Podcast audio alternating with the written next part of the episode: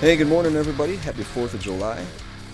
Welcome to the very first episode of the Quitting Marijuana Podcast. Uh, I'm 30 years old, just a young man trying to do the right thing. And I'm hoping that this podcast becomes educational for people who have never smoked before. Going to have some stories in here regarding that habit and all the different ways you can ingest THC. Um, but I'm also hoping it educates folks on the side effects and symptoms um, the withdrawal that happens when you quit after being a daily user.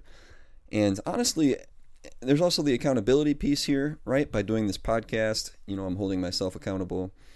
And I think there just needs to be something out there, and, and I haven't been able to find it in the podcast space that is an almost a happy medium. You know, it's not a podcast that's telling you how horrible weed is and I'm not some celebrity on a podcast who uses weed almost every day and yet is still very, very successful. Um, when I look at those things in the media, you know, it does sway me. I, I look for any excuse possible to keep up a habit or a lifestyle that I know inside is not good for me. But when I see other people doing it and having success, I try to reason with myself and I go, oh yeah, well maybe maybe I can still pull this off. Maybe it's other things that are in my life that are a problem.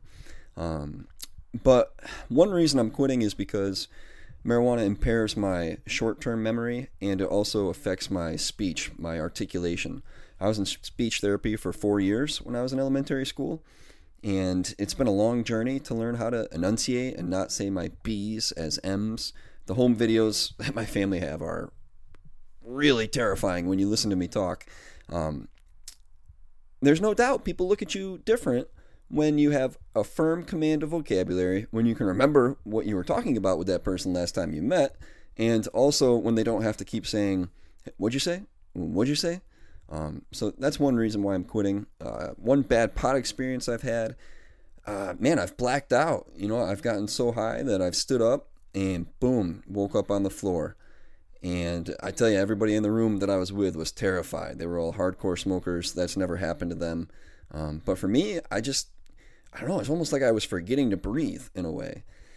So I want to be a, a husband and a teacher and an athlete that's worth listening to, you know, that people can trust uh, and who has has done it, who, who isn't just talking about the right things to do, but has actually done those right things.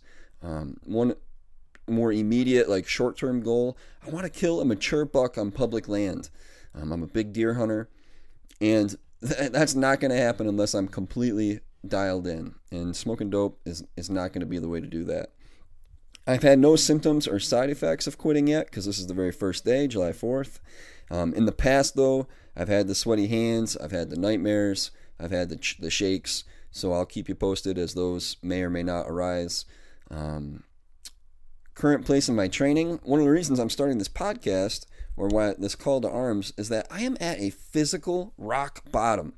Um, I'm somebody who does triathlons, powerlifting, uh, grappling, but I hurt my back in a weightlifting accident about 10 years ago, and it's flared up periodically since then. And just recently, I felt it coming on, but it had been so long since the last episode, I thought, oh, I'll just push through it. I'll be able to push through it. And sure enough, Saturday morning, I, I was crawling across the yard. I couldn't even walk. I was literally on my hands and knees crawling. Um, my wife had to take care of me all day, get my clothes on me, help me go to the bathroom. So, in some ways, I, I feel like a Jonah, you know, and, and God is finding ways to remind me that I don't have all the power. There are things outside of my control, and that if He needs to correct my course, you know, for my ship to be headed in the right place, uh, then He will. And when I'm at a physical rock bottom, I'm not gonna say I'm at a mental rock bottom, but it definitely affects my mind and my spirit as well. I, I, I have a very big sense of identity that comes from my athleticism. And right now, I am literally the smallest and weakest and most inept I have ever been in my life. So I'll keep you guys posted as training progresses. I'm going to be hitting my feet and my core once I can move a little more.